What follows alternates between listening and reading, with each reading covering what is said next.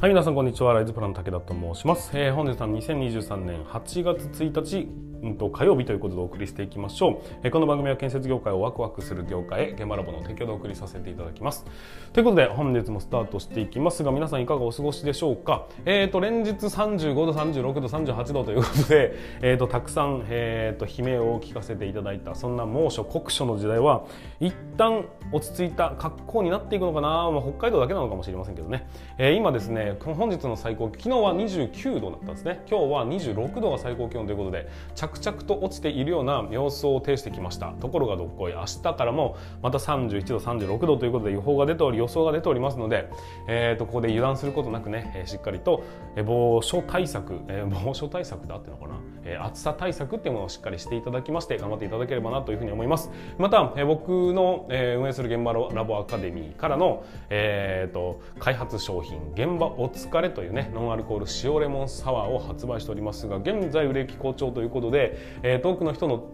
手にも渡っているような状態になります、えー、ツイッター関連ではちょこちょことね届きましたよって言ってこう、えー、と写真をですね送っていただいているたくさんの投稿していただいている方もちらほら見かけるようになってきました、ね、どんどんどんどんこの輪がね広がっていただければ楽しくなるんじゃないかなっていうふうに思ったりします。少なくともねインパクトありますし飲んでみましたが非常に美味しいんですよ。飲んでみましたがって自分で作っといてなんだって話ですけど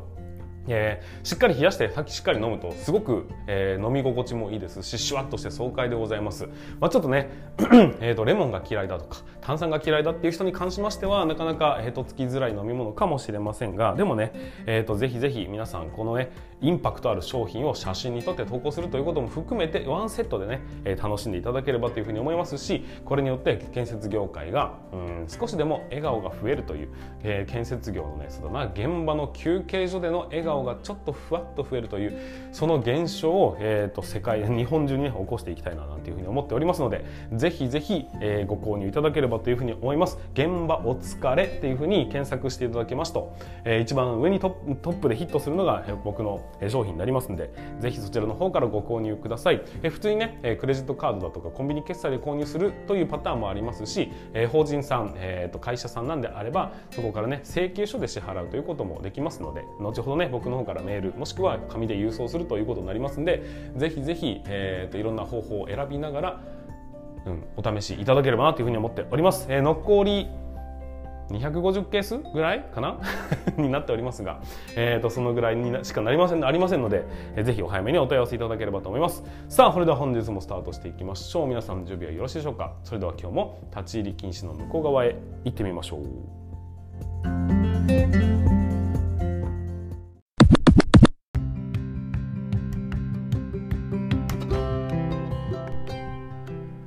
皆さんこんにちは。ライズプラン武田と申します。建設業を持ち上げて楽しい仕事にするために YouTube チャンネル建設業を持ち上げる TV を運営したり、現場ラボというサイトでは若手の育成、働き方改革のサポートをしたりしております。はい、ということで本日もスタートしていきますが、今日の、えーと、テーマは何かと言いますと、えー、みんなが違うことを言う仕事ほど価値が高いというようなお話をさせていただきたいというふうに思います。まあ、逆に言うと、みんなが同じ答えを出す仕事ほど価値が低いっていうふうに、まあ感じますっていうようなお話になるわけなので 何言って、えー、仕事って難しいよねっていうところになっていくんですがまあ是非ね、えー、最後までご視聴いただければなっていうふうに思っております。えーとどうでしょうか？施工管理という仕事難しいですか？難しいですよねたくさんのことを覚えなきゃいけないですし、えーまあ、現場によって性質が違いますしあとはそうだな覚えることもたくさんあるしやるべきこともたくさんあるし、まあ、何せ範囲が広いというようなところでたくさんの仕事をやらなければいけないいろんなところに守備範囲を持ってしまっているというこの施工管理の仕事って非常に難しいよなっていうふうに思うんです。で特に若若い頃、えー、僕もそうですけども皆さんもしも若者であれば若者の皆さんはこういう経験ないでしょうか？あの先輩の言ってることとこの先輩の言ってること全然違うみたいな。もしくはえ昨日言ってたことと今日言ってること違うじゃねえかみたいなことだったり。そういうのってないでしょうか？僕はですねそういう仕事であればあるほどおそらく価値の高い仕事なんだっていうふうに思ってます。逆に言うとあの先輩に聞いてもこれですと。この先輩に聞いてもこれですというふうに明確な答えが決まっている仕事ほど価値が低いんじゃないかなっていうふうに思うんですちょっとあの、えー、誤解を招くような表現になっておりますが価値の高い低いっていうのって、まあ、いろんな観点があると思うんですが希少性みたいなところが僕で言うところの、えー、価値の高さ低さっていうふうにまずはね今回捉えていただければなというふうに思っております。えーと、そうだな。例えばアルバイトのような仕事ってありますね。いわゆるマニュアルでできるような仕事っていうところですね。そのマニュアルでできる仕事っていうのはこれをやったら次にこれをやらなければいけない。こういうふうに言われたらこう返さなければいけないみたいなものが明確に決まってますよね。だからこそ、えー、何かこう誰かが何かを言った時にはいやいやそれは違うだろう。こういうふうにやれよ。書いてあるだろうって言ったら確かにっていうふうになることができるんです。だから言ってしまえばですよ、えーと、ちゃんと学びさえすれば誰にでもできるようにその仕事で作られてますよねっていう話です。逆に言うと誰でもできるということはちょっと学べばたくさんの人間を、えーと、そのその仕事に就かせるか、えー、ということが可能だっていう話になるんです。じゃあ一方施工管理はどうかというとえー、冒頭でも言いましたが、えー、この先輩が言ってることと、まあ、こういう時どうしたらいいんですか？でこの先輩に聞くとこうしたらいいんじゃないかっていうアドバイスをもらえると。あなるほどと思ったら、えー、違う先輩からお前なんでこんなやり方してるんだよ？みたいなことを言われると。いうふうに、えーと、全然マニュアルみたいなものがあるわけでもなくかといってこっちの答えが間違ってるわけでもないんです。どっちの答えもまあ合ってるんだけどもどちらの方がより今回の現場には有効なのかというふうに考えた時にある程度の最適解というものは導き出すことは可能です。ただそれが正解なわけではないという状態。これが多分ですが、えー、価値の高い仕事っていうふうに思うんで僕はですね施工管理の仕事っていうのは価値の高い仕事だなというふうに思いながら、まあ、生きてきたということになるんです。価値の高い仕事というのは答えの、えーと、簡単にねこう人が人が言ってることがバラバラになっている仕事というふうに捉えるわけですがみんなが違う言葉を言うってことは一定の答え水準はあるにせよ。えー、どれをやっても間違いじゃないしどれをやっても合っているってことになるんです。つまりは学ぶことというのが例えばマニュアル仕事でいけばマニュアルに書いてあることを学ぶっていう具体的なものを学ぶというのが基本的なスタイルになります。ただ、えーと、価値の高い仕事要はね、えー、言ってることが全然違うじゃねえかというふうに思ってしまうような仕事というのはつまりは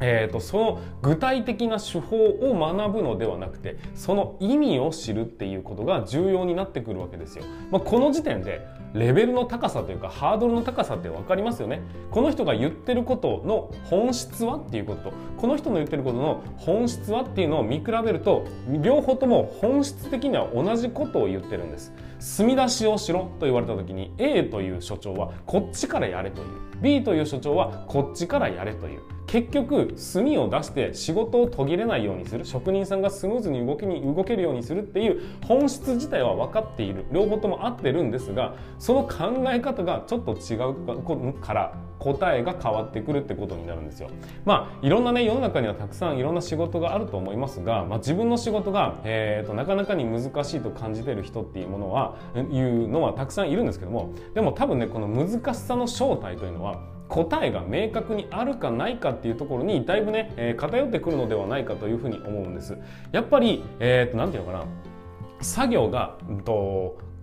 確定していればいるほど、えー、単調作業になり単調作業な人はどんな人でも代用が可能になりますよね。で一方で、えーと、答えがみんなバラバラまちまちなんだよねっていう仕事ほど、えー、多分ですが誰でも替えが利かないってことになっちゃうんです。いわゆる経験値だとか勘だとかそういうようなところに関東頼ってしまわざるを得ないような業界というのがつまりは人手不足に陥るだとかっていうことになるんじゃないのかなっていうふうに思うんです、まあ、当然のことながらそういう業界であるはあるほど本来はね賃金が上がっていってしかるべきだと思うんですがその難しさっていうのって数字に変換するのがなかなかに難しいところではあるんです。だから、えーと、明確にこれすげえ大変ですごく苦しい仕事なのになんでこの給給料っていうのはありあるとは思うんですけどもまあそうだな。今後はねどちらかというとその単調な作業というのは、えーと、ロボットとか AI だとかに取り代わられるような仕事になっていき結局最終的に生き残るのは何ってこういうふうに A さんと B さんが言ってることが違うよね。両方とも間違ってるわけではないよね。みたいな仕事というのが基本的には最終的にずっと残っていくことになるんじゃないかなっていうふうに思うんです、まあ、今回の動画で僕は何が言いたかの言いたかったかっていうと えと施工管理の仕事ってそもそも難しいよね。でも難しいことっていうのはつまりは答えがなかなかないもの。だからこそ皆さんのやってる仕事ものすごく価値の高い仕事なんですよということを言いたかったんです。別に周りりの仕事他の仕事が価値がないんですとか価値が低いと言ってるつもりはないんだが、えー、それを正確に判別するのってそもそもむちゃくちゃ難しいことに対して皆さんは飛び込んでそれを一生懸命学ぼうとしてるというふうに思うんです。だから多少挫折することもあるでしょう、えーと、苦しくなることもあるでしょう。だけどそれってね難しいことをやってるんでその苦しさがないってことはつまり楽な仕事をやり続けているってことになりますから誰かと取って代わられる可能性っていうのはあるんですけども今のこの苦しい状態っていうのをなんとか乗り越えてで一回り二回り成長していくことを繰り返すことによってもう皆さんの周りには皆さん以外に頼る人はいないんですという状態を作ることができるんで僕はこれを希少性もしくは価値っていうふうに、まあ、その人のね価値なんじゃないのかなっていうふうに思うんです、まあ、今後皆さんがねどういう人生をたどるのかそれは僕には分かりませんがただ、えーと、今やっている仕事この施工管理っていう仕事につきましては他の業界にもたくさんし難しい仕事はいっぱいありますよ。ありますが僕はね施工管理しか知らない人間なので施工管理の仕事というものは、えー、とても難しく守備範囲が広い。だからこそ、えーと導き出す答えも明確なものがあるわけじゃない。現場だって生き物ですし人がそれぞれ性格がありますしたくさんの人たくさんのもの、えー、違った環境の中で仕事をしていく僕らの仕事というのはもうその場その場で判断せざるを得ないことになっていくんですがその判断することが必ずしも合ってるということはないんです。ないんですがだからこそ価値の高い仕事でありだからこそ学ぶべきものがたくさんありそしてだからこそ自信を持って発言するということが皆さんの価値になっていくんだということを分かっていただきたいなというふうに思うんです。改めて言いますが、えー、施工管理の仕事というのは難しく価値が高いといます。それゆええーみんなが言ってることがバラバラなんです。バラバラなんですがみんな言ってることは合ってるんです。本質はね。なので皆さんも、えー、言ってることが間違ってるわけじゃないんです。もしくは間違ってたとしても是正することが許される社会なんです。っていうことを考えた上で自分が今考えうる最大限の力というものを振り絞って出した答えというものが間違ってるってことはありえませんので、まあ、自信を持って仕事をやってってほしいなそして皆さんの今ついてるこの仕事というのはとても価値が高く希少性が高くそして今後も必要とされる仕事なんだぞということをしっかり理解していただければ今回の放送の価値があったんじゃないかなっていうふうに思っております。はいということで、えー、と今回はですね、えー、と何でしたっけ？みんながバラバラなこと要はねふわっとした答えしかないような仕事こそ価値の高い仕事なんだよっていうことを、えー、今回皆さんにお伝えさせていただきたかったというところでございます。はいということで最後までご視聴いただきましてありがとうございました。もしも、えー、気になる方がいらっしゃれば、えー、チャンネル登録フォローしていただけると、えー、僕の励みにもなりますのでよろしくお願いします。あとはねいいねだったりコメントだとかもよろしくお願いいたします。はいということで本日も、えー、最後までご視聴いただきましてありがとうございました。また次回の放送でお会いいたしましょう。それでは全国の建設業の皆様本日もご安全に